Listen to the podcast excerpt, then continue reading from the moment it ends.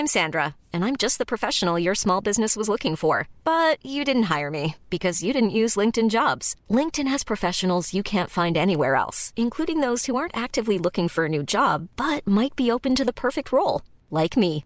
In a given month, over seventy percent of LinkedIn users don't visit other leading job sites. So if you're not looking on LinkedIn, you'll miss out on great candidates like Sandra. Start hiring professionals like a professional. Post your free job on linkedin dot com slash people today.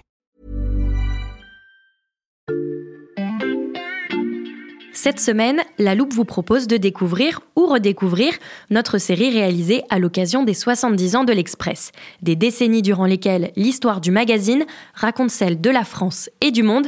Bonne écoute. Tous les gens lisaient l'Express. À la fois un journal bourgeois et un journal révolutionnaire, vous voyez. En vérité, un journal est un catalyseur. C'était passionnant, c'était bouillonnant d'idées. Je crois que les lecteurs, ce sont des gens comme vous et comme moi. Nous souhaitions également que les Français soient informés d'un certain nombre de choses qu'ils ignoraient totalement. Racontez, racontez. Je suis Xavier Yvon et dans ce podcast, je vous plonge dans soixante-dix ans d'histoire et de journalisme, prologue dans la bibliothèque de l'Express. Je suis en train de traverser la rédaction de l'Express pour aller dans un lieu un peu particulier que je voudrais vous faire découvrir. Alors là, je vois des collègues très studieux, absorbés dans l'écriture de leur article. Salut Xavier. Salut Céline. Certains sont au téléphone. Je passe devant les unes marquantes du journal affichées sur les murs, et il y en a eu, car cette année, l'Express célèbre ses soixante-dix ans d'existence. Et c'est pour préparer une série de podcasts qui retrace cette histoire très riche que je voulais me rendre ici. Tu es prêt Xavier ? On a avec nous quelqu'un qui connaît le magazine mieux que personne. Je vous présente Anne Marion, qui est documentaliste ici depuis plus de vingt ans. Bonjour à tous, je suis ravie d'être avec vous. Viens, entre Xavier. Merci Anne. Et là, on est où exactement ? Ici, nous sommes dans la salle des archives de l'Express. Mmh. On est un peu à l'écart du tumulte de la rédaction. On se trouve dans un espace assez calme, où règne un peu une ambiance de bibliothèque. Tu trouves pas ? Oui, c'est vrai. Tu peux nous décrire ce qu'on y trouve ? Oui, alors, sur ce mur à droite, on trouve de grandes étagères mmh. où sont rangées toutes les archives papier du magazine. Elles sont réunies dans des reliures en cuir. Mmh. Il y a plusieurs livres par année. Je vais te sortir le tout premier. Regarde ce papier jauni. Mmh. L'histoire de l'Express, Xavier, elle commence là, le seize mai mille neuf cent cinquante-trois. Le seize mai mille neuf cent cinquante-trois. Attends, je lis les gros titres pour ceux qui nous écoutent. Le sens des grèves, mécanique de la diplomatie russe. On pourrait réécrire des papiers sur les mêmes thèmes aujourd'hui. Oui, tout à fait. Et on trouve aussi la mention d'une interview avec Pierre Mendès-France. C'est un personnage très important à la création de l'Express. Tu sais, les fondateurs étaient jeunes, ambitieux et engagés. Mmh. Jean-Jacques Servan-Schreiber était éditorialiste au Monde, il avait vingt-neuf ans, et Françoise Giroud en avait trente-six. Elle dirigeait la rédaction d'un nouveau magazine très en vogue à l'époque, le magazine Elle. Quand ils fondent l'Express, ils le revendiquent, c'est pour porter Pierre Mendès-France au pouvoir. Mmh. C'est donc logique qu'il lui ait fait une place importante dans ce tout premier numéro. Anne, les premiers livres reliés sont de couleur grise, et après il y en a des bleus, des jaunes. On dirait que le changement a eu lieu en mille neuf cent soixante-quatre ? Oui, c'est ça, en mille neuf cent soixante-quatre. L'Express devient un news magazine. C'est le premier news magazine français. Mmh. Jean-Jacques Servan-Schreiber et Françoise Giroud veulent moderniser l'Express. Donc c'est fini le papier journal, on passe au format magazine. C'est un format très en vogue dans les pays anglo-saxons, mmh. mais c'est assez novateur pour la France. Et dans les kiosques, l'Express était reconnaissable à son grand bandeau orange.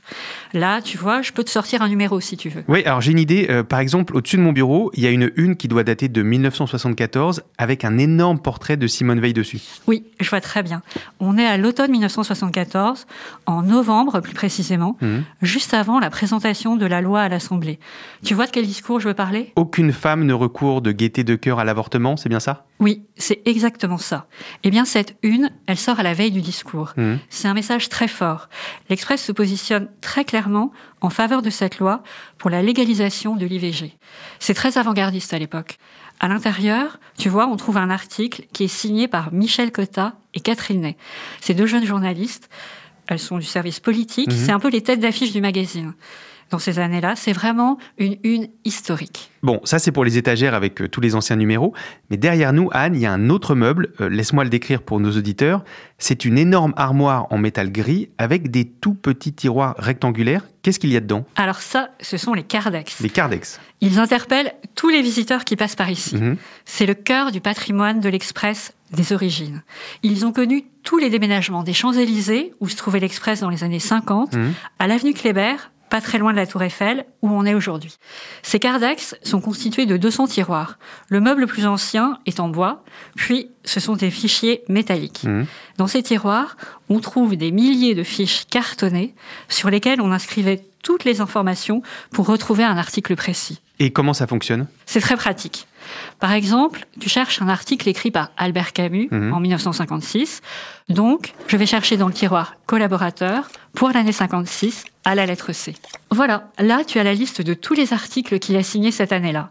Et ça permet de retrouver en un temps record les références des articles écrits par François Mitterrand, Jean-Paul Sartre, les bloc-notes de Mauriac, les entretiens accordés par Martin Heidegger, Marguerite Yourcenar ou les éditos de Françoise Giroud. En fait, c'est un peu l'ancêtre de nos bases de données. Oui, c'est tout à fait ça. Aujourd'hui, tout est numérisé, mais ce n'était pas le cas avant. Mmh.